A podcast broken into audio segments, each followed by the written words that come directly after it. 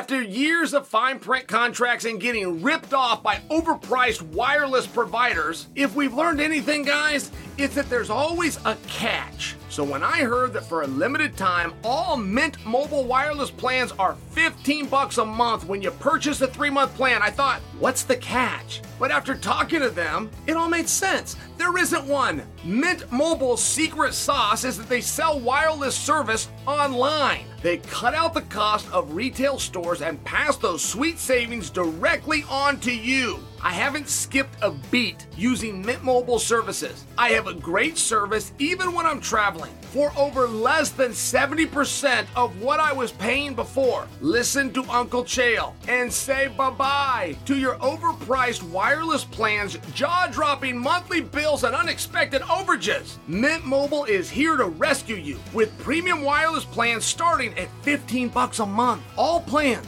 come with high-speed data and unlimited talk and text delivered on the nation's largest 5G network. Use your own phone with any Mint Mobile plan and bring your phone number along with all your existing contacts. Ditch overpriced wireless with Mint Mobile's limited time deal and get 3 months of premium wireless service for 15 bucks a month. To get this new customer offer and your new 3-month unlimited wireless plan for just 15 bucks a month, go to mintmobile.com slash chael. That's mintmobile.com slash chael. Cut your wireless bill to 15 bucks a month at mintmobile.com slash chael. $45 upfront payment required. That's equivalent to $15 a month. New customers on first three-month plan only. Speed slower above 40 gigabytes on unlimited plan. Additional taxes, fees, and restrictions apply. See Mint Mobile for details. Guys, I'm really into things that add more convenience to my life. It's even better when it also comes with safety in a high quality package. I'm talking about my Eufy Video Lock. I'm still loving this thing. I love this thing so much that I'd like to invest in the company. I am so impressed with this product that I'm willing to back it. And if anyone out there knows how I can do it, please reach out. You got to check it out for yourself. I'll probably do a quick social post, but for now, just search Eufy Video Lock. Do it online. It's a 3 in 1 smart lock, 2K camera with an audio and doorbell. It's easy to install. It has fingerprint recognition, so I don't even have to remember a code. I can control it all in an app, which again, the convenience is such a big plus for me. We are always on the go, and being able to monitor our home on the road is such a nice option. Not only that, I don't have to rush to the door if the doorbell rings. I can either open the door or ignore whoever's at the door by vetting them through the app. There is no monthly fees for security video storage. The battery is rechargeable, and each charge lasts about four months. This Eufy lock is fantastic and I highly recommend it. Search Eufy Video Lock online.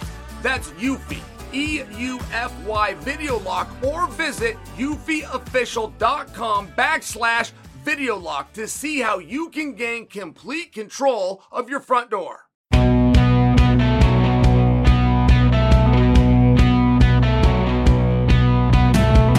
What's happening, guys? Happy Wednesday! And thank you for joining another special episode of You're Welcome. Before I get started, I just wanted to thank you guys for the support and for checking out the podcast and also subscribing to my YouTube channel, which is almost at 1 million subscribers. Coming up on today's show, Jake Paul made a call out that's getting a lot of attention, and there's also some rumors about Jon Jones and Stipe. But before we get into that, I want to react to this past Saturday's UFC main event. Belal versus Luque. Here's what happened. Now, guys, when you go into a fight and you come out the other end, it's darn near blasphemy. It's darn near poor sportsmanship to say the better fighter didn't win. It's for sure rude. But I'm not convinced after what I saw that Luque doesn't have more tools. I think he does. I think the Belal brought a lot less weapons, but he brought better weapons. He really did. And I hate the word confidence. I work with kids. I tell them all the time, you're going to be told by your father, you're going to be told by every coach that you meet, you got to have confidence. You don't need anything like that. Throw confidence out. You do not have to walk out there like a bully knowing I can win. Sometimes you're going to question it, and sometimes you're going to be pretty sure you're not. When they call your name, you make that walk. Think about, and I'm wrestling coach. Think about scoring points, not beating the opponent. In an MMA mindset, psychologically, you want the athlete focused on the performance and not the outcome. Don't even think about who's going to win this. Don't even start doing that math. Am I in the positions I need to be in? Am I working? Are my feet are my feet moving? Are my hands moving? Is my chin down? Just these little things. Let them add up over the course of the evening. You'll be in a lot better spot. I'm right. I stand by that. Some jerk every 10 years repackages confidence and self belief, puts it in a book, and sells it on Amazon. I'm right about that. In a broad stroke, there are guys who can believe so much that they can fight outside of their abilities. And I have been begging you guys for one year, I've been pleading with you. Make sure you're watching what Belal's doing. There's something to be said for momentum. I said those exact words a week ago. I go read the comments. I read them all the time.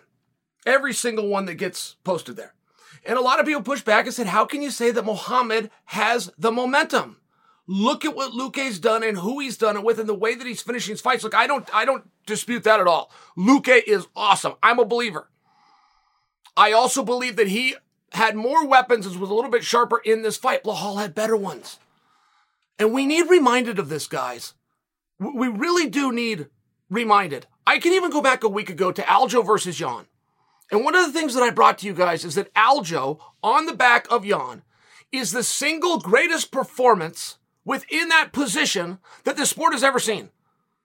But we need reminded as fans, right? Like if you're fighting, it's always a good thing if you're facing your opponent and he's facing away. Can we agree on that? And since they set that octagon up in 1993, there are not very many things that still exist to this day, including the rules, including the rounds, including the weight classes, including the genders.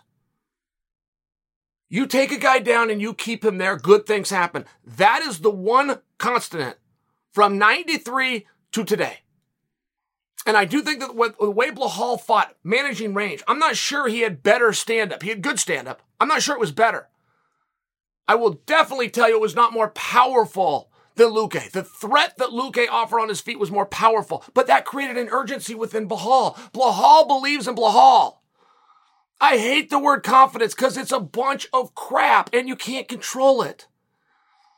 You tell a young athlete, believe in yourself, expect victory. Those are just words. How? How?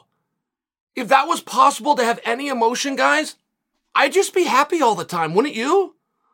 I wouldn't be pursuing or chasing anything. I would just flip the switch inside that made me happy all the time, and so would you. But confidence is the same thing. How do you do that?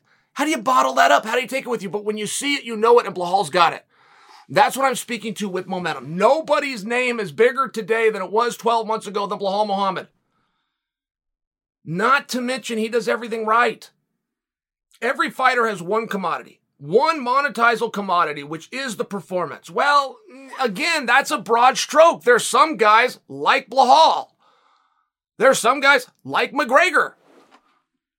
There's some guys that offer something besides the performance.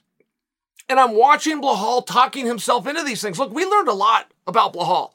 And I give an assessment of Belal's fight with Demian Maia. He did not like it. He did not like it, but it was a confusing fight. It really was. I stand by it. Belal spent a lot of time up against the cage with Maya's leg. But now you're at a wash, and you have to ask yourself a philosophical question.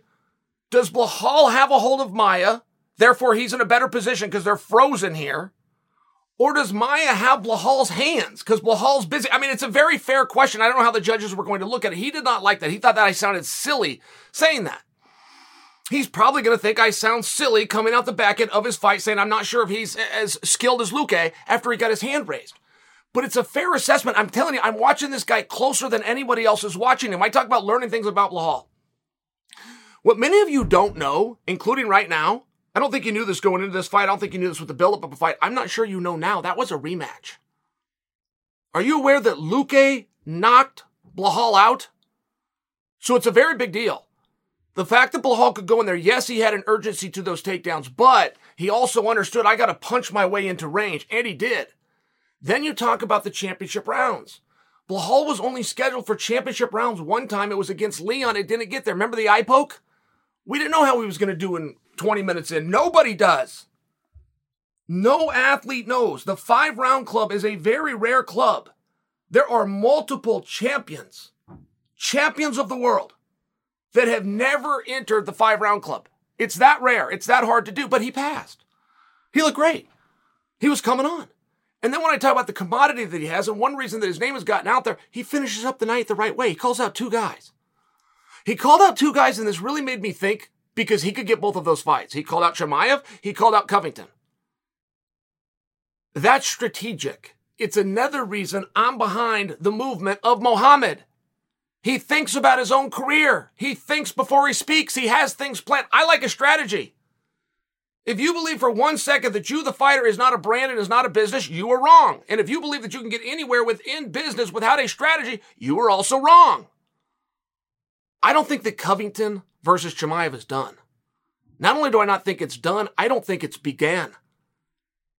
I don't think Colby knew anything about that until it was said on Pat McAfee. I don't think they, I don't think that's what I, my opinion. I don't have evidence to that. But the point that I'm trying to make is if you are trying to preserve that fight, it's very hard to get Dana off of an idea once he's on it. He's very good at getting that fight to the ring. We'll worry about everything. We'll deal with it. Get the fight to the ring. It is a fundamental principle of Dana White psychology. Get the fight in the ring. We'll talk about everything. We'll work, get the fight in the ring. It's important. The great promoters will do that, but I don't think this one's done. So now you have a question of, well, who's holding it up? Do you truly care if you're going in this feature spot on ABC, what half of that fight remains? Do you care? You got to start with that question because if you don't, oh, okay, now we got a real simple question. You, would you rather see Belal versus Chimaev because they both will do it for sure? Would you rather see Belal versus Colby? Because they will both do it for sure. Or do you say to hell with that idea and you just get Colby and Chimaev in there? I'm just saying that there's room for discussion. And the fact that that fight is not done. In fact, I don't even think it started. And now Belal all of a sudden has inserted himself. Belal knows what I know. He knows Colby can be tough to work with. He need, he knows Colby needs certain things. That you got to talk to Colby in a certain way. He understands that. He also knows Colby is an animal. If you back him in the corner and you insult him the right way, you're going to be facing Colby Covington, but that appears to be what he wants. Okay. What do we care? A guy that wins in a main event gets to stay in a main event unless something catastrophic happens. There is nowhere to go in this sport above main event. You can do a main event title fight. I understand those things, but it's a big deal because you're fight for everything. It's all chips are in. I want something good to happen to Luque. I believe in Luque uh, more now than I did before he lost that fight. Are you ready for that? And I also like him more now than before he lost the fight because he offered no excuse. He understood exactly what happened. Look, I was doing great. Everything was fine. He got me down and kept me there a little bit. You have to know what the problem is. If you start blaming coaches, you start blaming teammates, you start blaming straight, you start blaming anything other than what specifically the problem was, you can't fix it. So now Luque learns something. He gets to go fix the problem. Belal gets a victory. He gets to go into the next fight, which he's trying to set up between Chimaev or Covington, and I personally love it.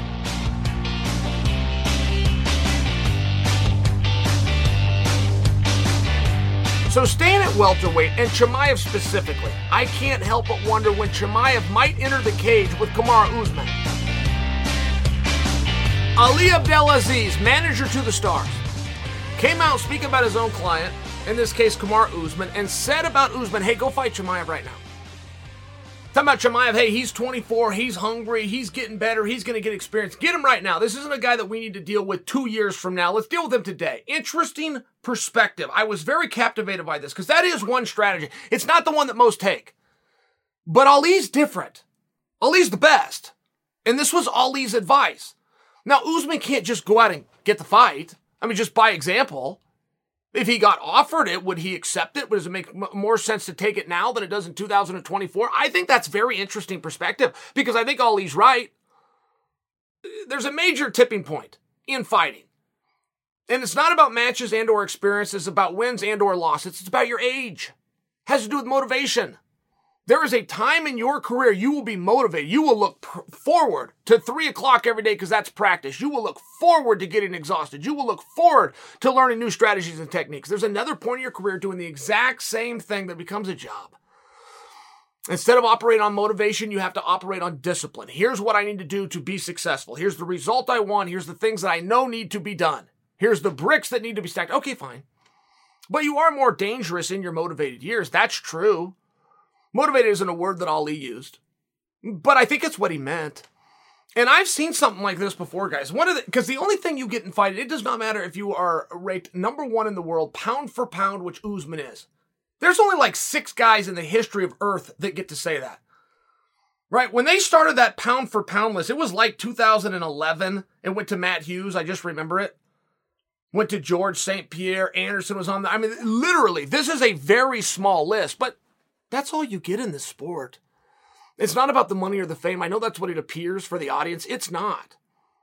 The guys in the sport, no matter your level of success, do it for the one thing that you get, which is credit. So you get credit for doing it. We respect you. You get the respect of your peers within this community. That's it. And one thing that I would compare this to is when Floyd Mayweather fought Canelo. Canelo was 21 years old. Floyd was like 37. This fight made no kind of sense. Canelo was completely undefeated. Everybody in boxing, including De La Hoya, put their name on Canelo, said he's going to beat up Floyd. People were advising Floyd not to do the fight. This was a very easy night for Floyd. It was 12 rounds. Floyd won 10 of them. I don't know what the crooks in Nevada said. I can't remember. Floyd won 10 rounds. Floyd lost two rounds. It was absolutely dominant.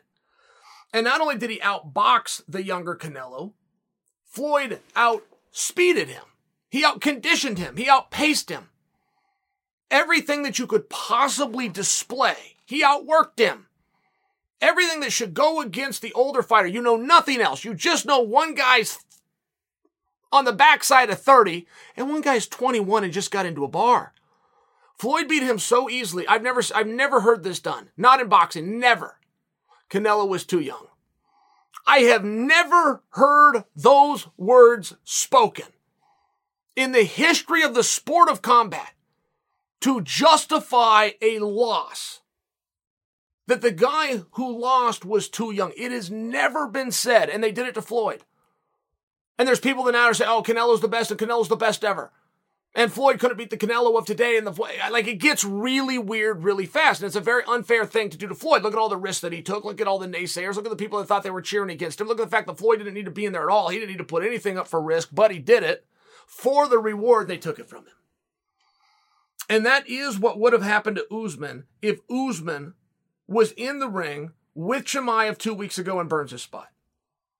If Usman would have got the jump on Chimaev, it would not be, oh my goodness, Kamaru's even better than we thought. Nobody would have admitted they're wrong. They would have blamed it on Chimaev, which is what they're doing now. And Chimaev won the damn fight against the number three badass on earth. And he still took his credit away. The only thing that he gets. All right, that's the sport that we're in, though, right? We're not nice. It's very cutthroat. We will fiercely adhere to the rules that we make up on the spot. We will change those rules when it doesn't favor the thesis that we support. Wildly unfair, what do you do? But when you are in the position of Ali, who is managing and guiding a career of the GOAT, you've only got two options. Do we take the most dangerous guy, what we perceive to be the most potential, and go deal with him right now? Or do we wait two years? Because if you wait two years, there's a strategy there as well. That's the one that most guys go with. The strategy there that most guys go with is give him two years. It's a super hard division. Get him in there with Colby. Find a way to get him in there with Belal. You start bringing these names in. You start telling the audience, if you can beat Colby, I'll fight. If you can beat Colby and Belal, you can't be tonight. And then cross your fingers and pray to whatever God you believe in that one of those guys stops him. That is the most common. I cannot give you another example where a manager, particularly a manager extraordinaire like Ali is, said, "No, let's go deal with this problem today." I can't I can't tell you one. That's always an option. I've never seen it taken. I've always seen the latter. Put something really hard in this. I've been in that spot. I was trying to get back to Anderson Silva and he was giving me resistance. And we'll go deal with this guy and go deal with this guy. Now, he wasn't saying I'm going to reward you if you get through him. He was banking and betting on the fact that I wouldn't. And that's not a bad strategy. I will tell you as a wrestler, you know these brackets, right? We do everything with brackets. You show up to a Saturday tournament, you see who the guy is. We all know who's who. We all know how this day is going to go, or at least real close. But you don't get down on your luck because somebody showed up that's going to give you problems. You know he's got three rounds and three matches until he gets to you. Maybe he'll twist an ankle. Maybe he'll get beat. Maybe he'll get thrown on his back. There could be an upset that happened. That's what gets you through the day until you get to that match, right? It's all these different mind games.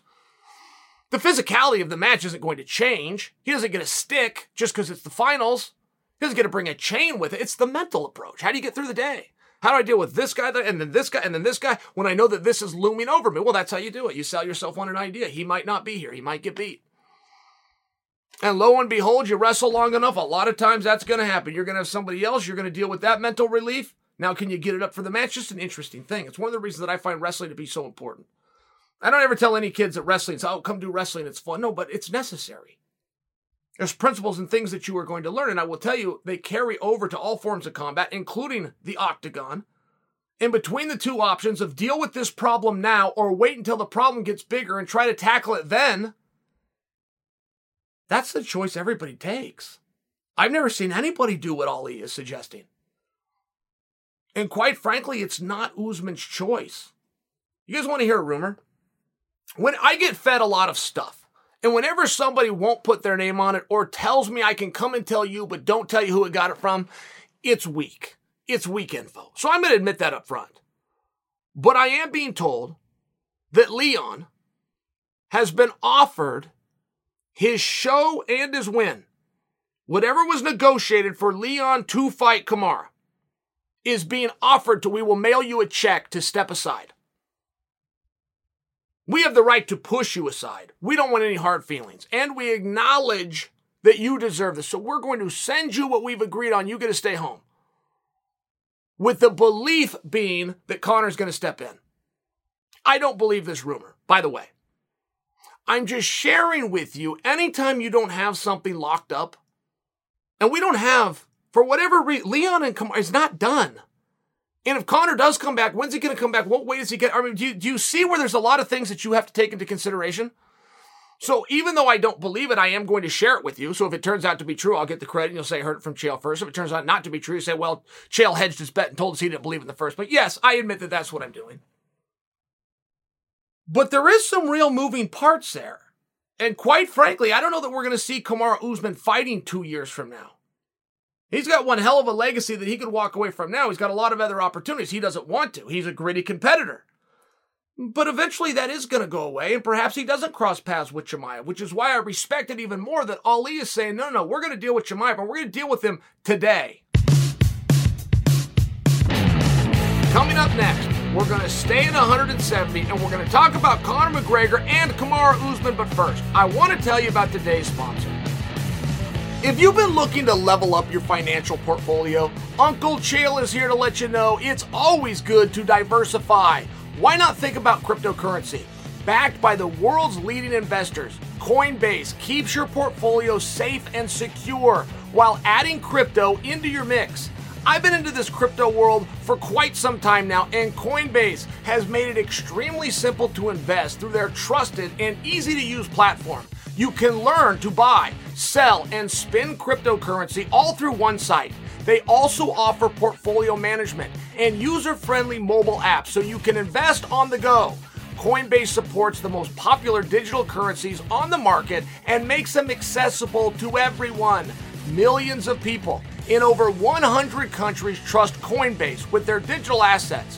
Whether you're looking to diversify, just getting started, or searching for a better way to access crypto markets, guys, start today and do it with Coinbase. Sign up at coinbase.com slash for $10 in free Bitcoin. This offer is for a limited time only. Be sure you sign up today. That's coinbase.com slash chael.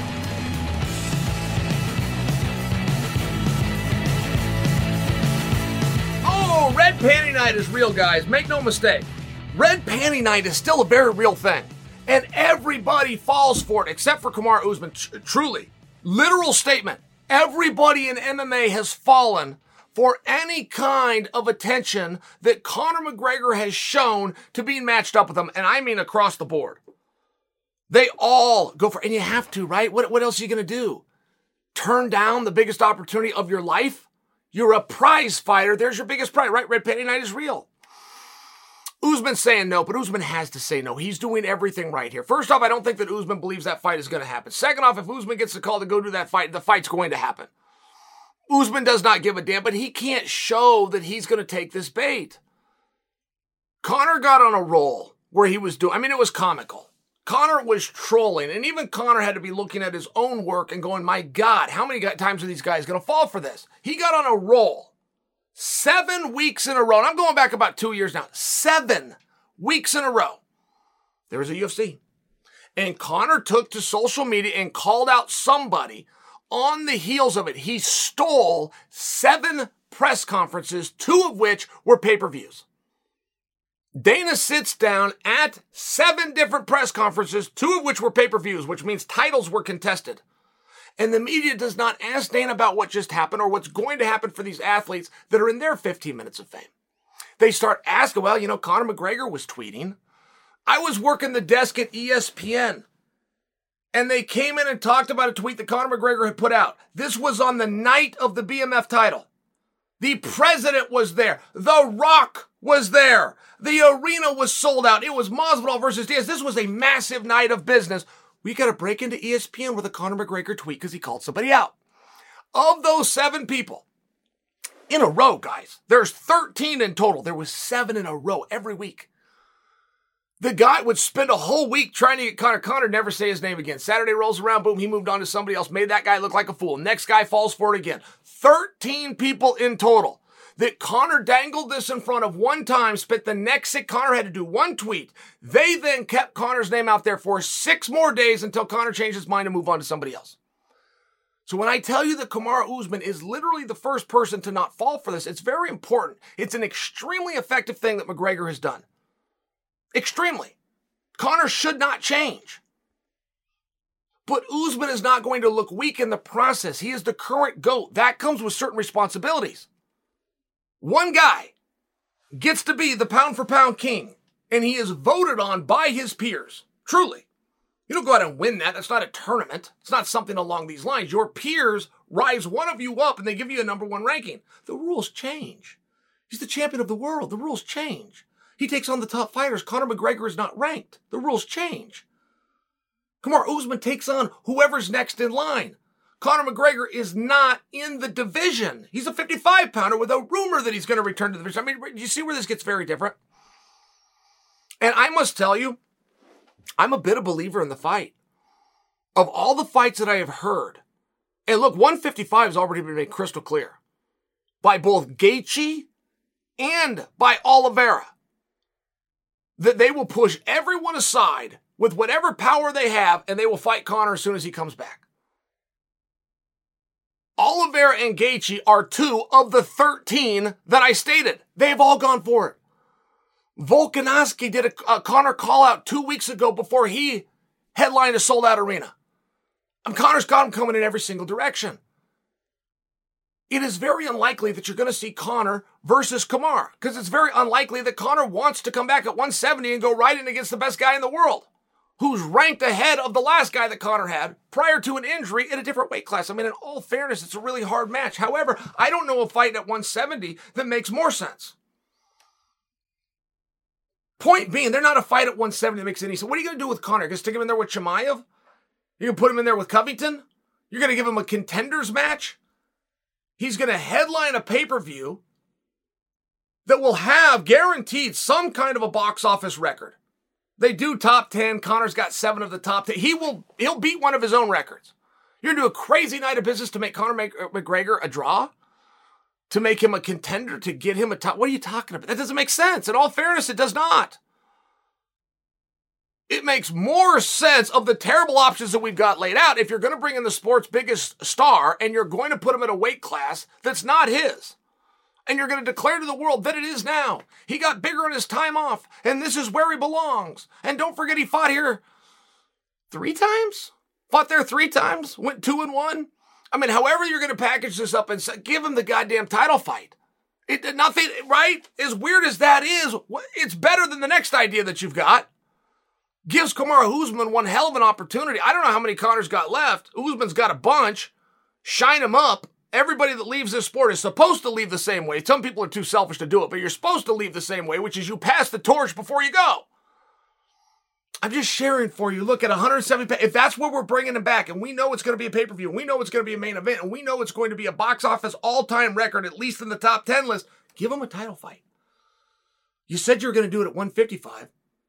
The two top guys, one of which are guaranteed to be champion, have said we're going to do it. The 45 pound champion said, I'll leave the weight class. Red Panty Night is real.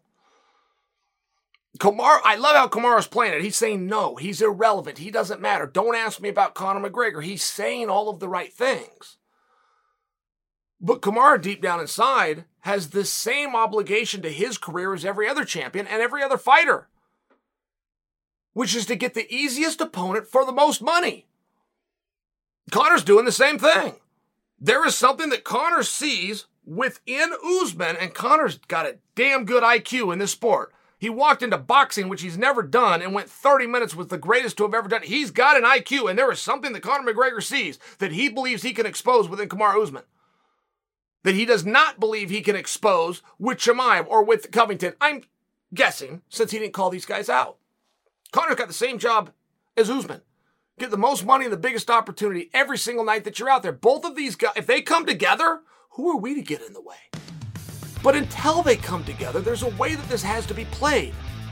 13 up, 13 down. Usman, the only exception that's playing it right. In the past few days, there's been a huge amount of interest in a tweet that Jake Paul made concerning who might be his next opponent. And guys, I gotta tell you, I for one want to see it. Jake Paul, where has he been? I mean, I gotta tell you, I'm into the Jake Paul experience. I try to put titles out that gets clicks. Jake came on the show. It did wonderful numbers. You guys all see it, right? I'm not bragging, but I'm also not embellishing. It is sitting right there for you guys to see. I couldn't say Jake Paul's name enough. I just kept talking. Boom. Jake took his oars out of the water. And Jake even told us he was going to do that. I, I can't remember what it was. I think he was promoting or at least helping to train a female teammate of his who had an upcoming match. And Jake said, I'm leaving boxing for right now. I'm getting out. Forget about me. Put whatever media, whatever I uh, attention I get over to this young lady. So we had cause for it, but we also knew that he was going to come back. What was the delay? What was holding him up? And his next move is his most important move. It always is for everybody. But Jake did not love the level of business. He did not love how many of you stopped what you were doing and pushed the buy button for his last fight. So that's why it's, it's paramount that whatever he does now is very important. Where's Jake? strategizing, planning, manipulating, conniving, I'm sure, but where and in what direction, right? I mean, his brother goes over to pro wrestling. I caught something. I don't know if this is recent. I took it as recent because I just saw it, but Jake was trying out for an NFL team. Whether he gets there, this is great stuff. This is attention worthy stuff, but specifically, where is Jake in the world of boxing? Well, we just might have an answer. He went after Michael Bisping. Now, Jake brings something special attention wise in front of everything else. Nobody's talking about Jake for his left hand or his right hand. Nobody's talking about his training or his coaching or his workout partners or his gym or his disciplinary. They're not, they're talking about the attention that he can garner and take an audience into this realm of which he chose to be the sweet science. Great. He's never had anybody that will match him. Jake has had nothing but opponents. He is yet to have a partner. I don't think that Jake understands how helpful life can be and how much easier this world of navigating promotion, the hardest thing you're ever going to run into. There's a reason none of you dreamed of being promoters. There's a reason none of your friends went on to be promoters. There's a reason the high school went you didn't, didn't have classes or have a book in the library on promotion. There's a reason the universities and colleges you went to, you cannot major in fight promotion. First off, nobody knows it. And second off, it's really hard. I'm just sharing for you. Jake, as good of a job as he's done, has only had opponents. He's never had a partner. You get in bed with Michael Bisping, you got a partner. And you got a partner who will outshine you at every chance that he gets. With Michael Bisping comes a country. It's interesting, guys. I'm not predicting for you those two are going to go squabble. I will share with you right now. There's some guys that you can mess with. There's some guys you can pick on. Michael Bisping is not in that bucket. He's in the category of don't F with that guy unless you want to get into it. And I never believed Bisping was retired. I brought this to you guys time after time. Michael heard that I was telling people. He finally pulled me aside a person said, Hey, Chael, I know you think I'm coming back, but I'm not. I'm done. Well, I don't believe him. I believe maybe he believed it, but all of us former fighters look the same. Fat, out of shape, depressed, lonely, bored. But we all have this. Oh, you used to fight. You got a little cauliflower in your ear, got a little confidence in your face, got a little something around the midsection. We all look the same. Well, not Bisping. And I work with Bisping. I travel the roads with Bisping. We will have early wake up calls, 8 a.m. I mean, just by example, you know, you're up by 6 and you're getting your suit on your whole bit and you're, you're down in the car by 8 a.m. Get your cup of coffee and off you go. Bisping's already ran five miles. All the time.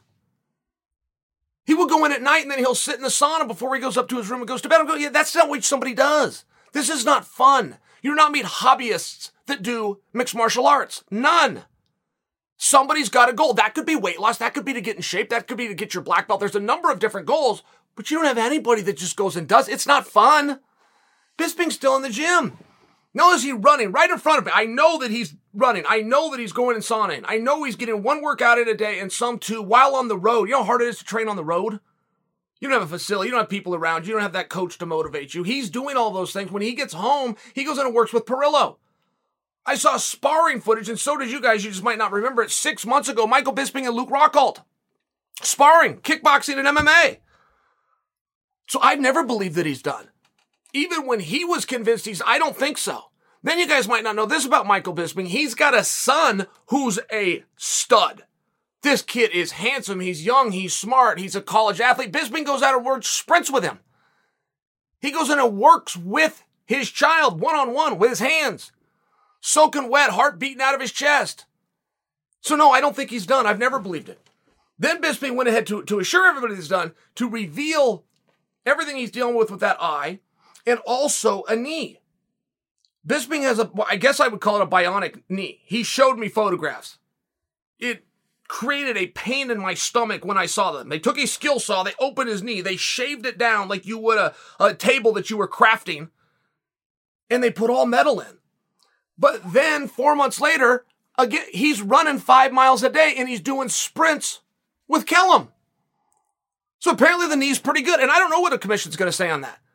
I don't know if a commission gives a damn if you got a bionic knee. I don't know.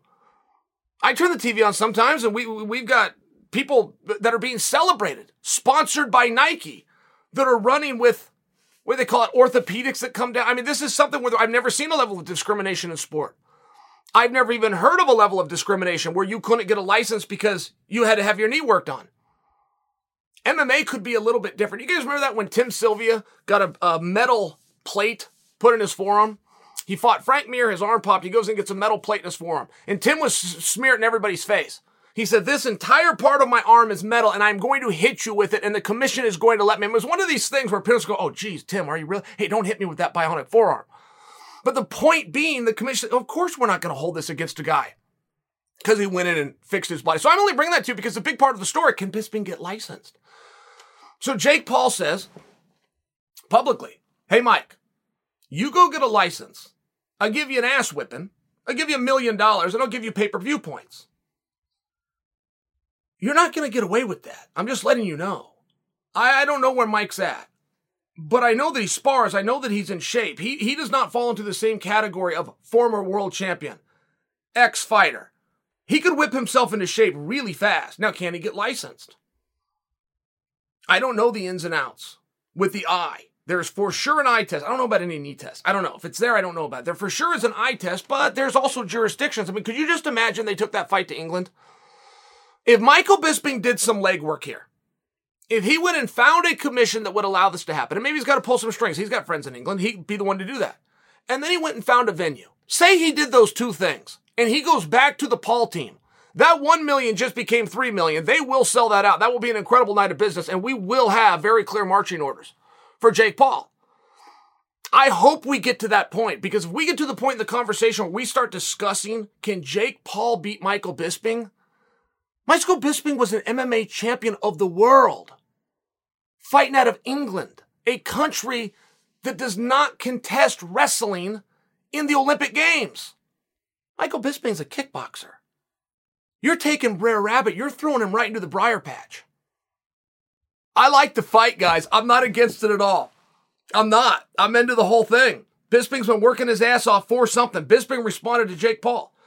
Bisping responded in a way that no other fighter thought to respond. He responded with compliments. He said, You know what? You are getting attention and you are doing well and you do command a lot of money. And it's for those reasons that I will, I will take your challenge. If you're serious, call my people. I don't know where this is going to go.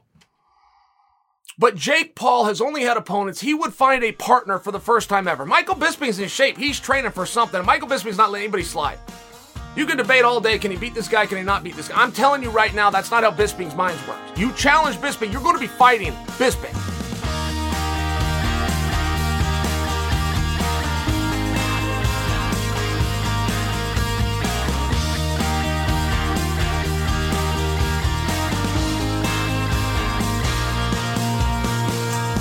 Close out today's show, let's return to the subject of Jon Jones and who he might face in his heavyweight debut, whenever that might be.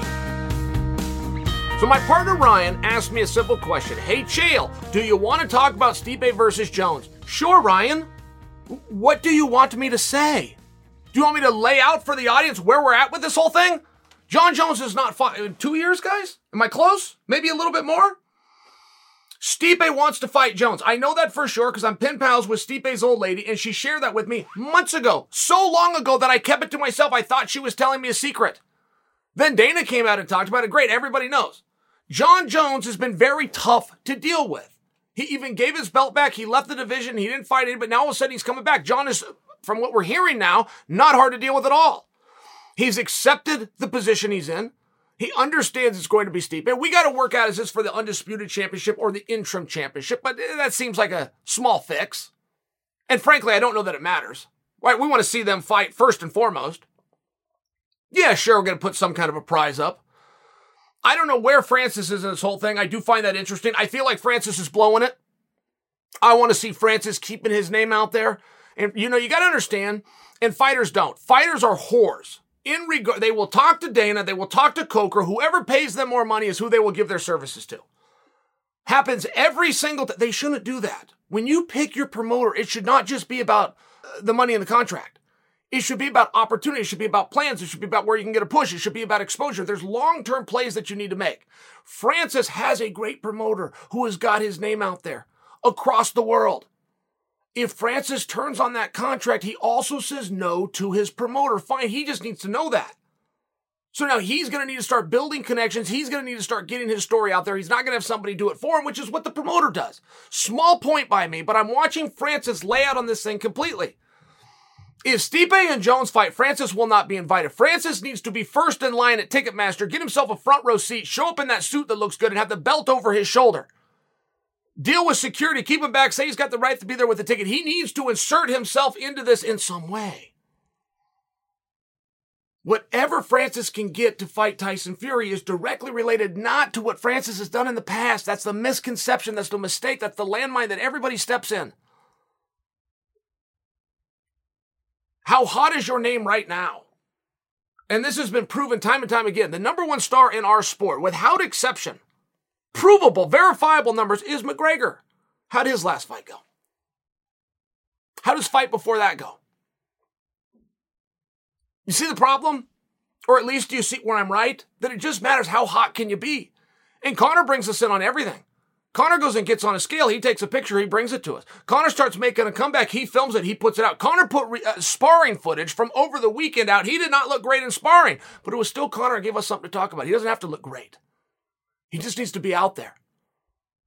And those videos are very powerful, like the way that Conor does them. He gives no context. You don't know who the partner is. You don't know if that's the fourth round. You don't know if it, there was already three rounds before it and Conor had fresh guys.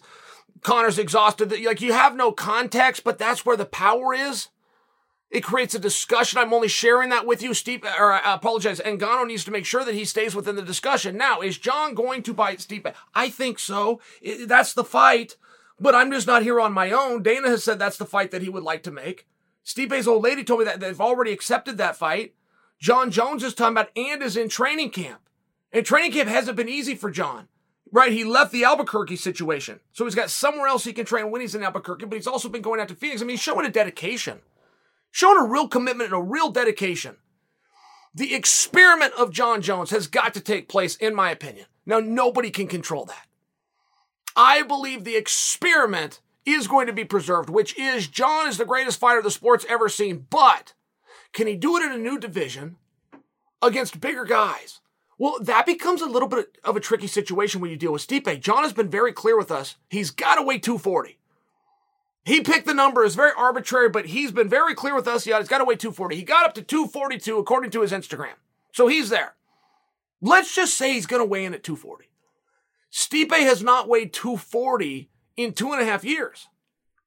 So the experiment goes up in smoke, right? If Jon Jones, even if it's the day before, if Jon Jones faces us with Stipe and he's got eight pounds on Miocic, this entire experiment, that piece is gone. That's still the fight we want to but that piece is gone. Now, when I come back to my pen pal, Mrs.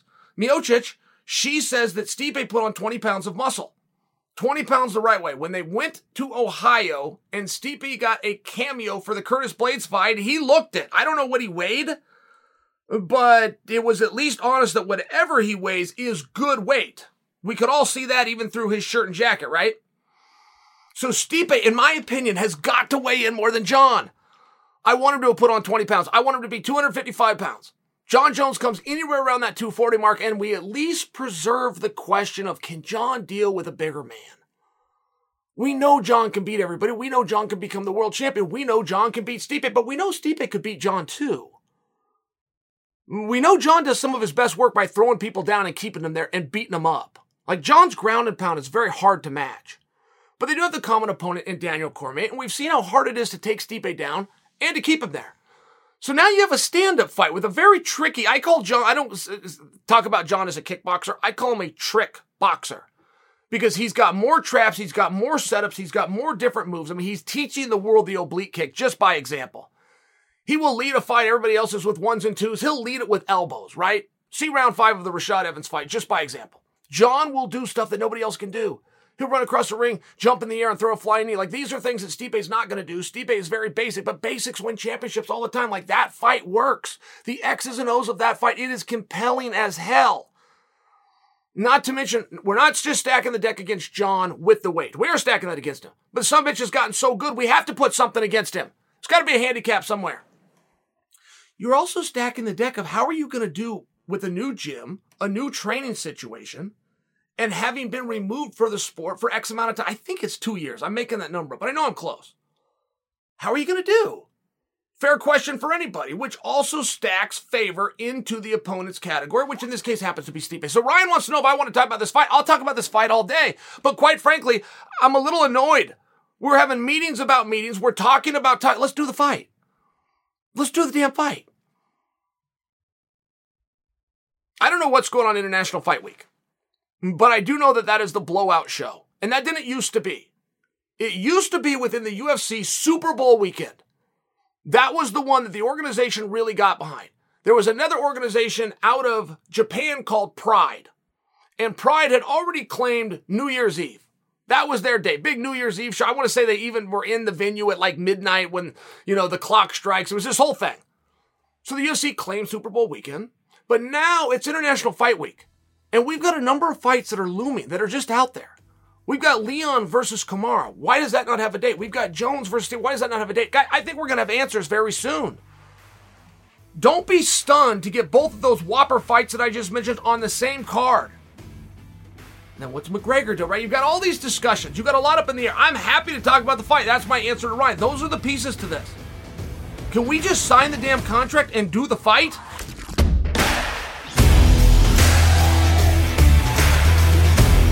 All right, guys, that's it for today's episode. There's a lot of conversation continuing to swirl around Jake Paul and Michael Bisping, Stipe, Jon Jones, Conor McGregor's eventual return. Look, I'm going to dive into all of that and a whole lot more when we come back for the next episode on Friday. But until then, I'm Chael Sonnen, and you are welcome.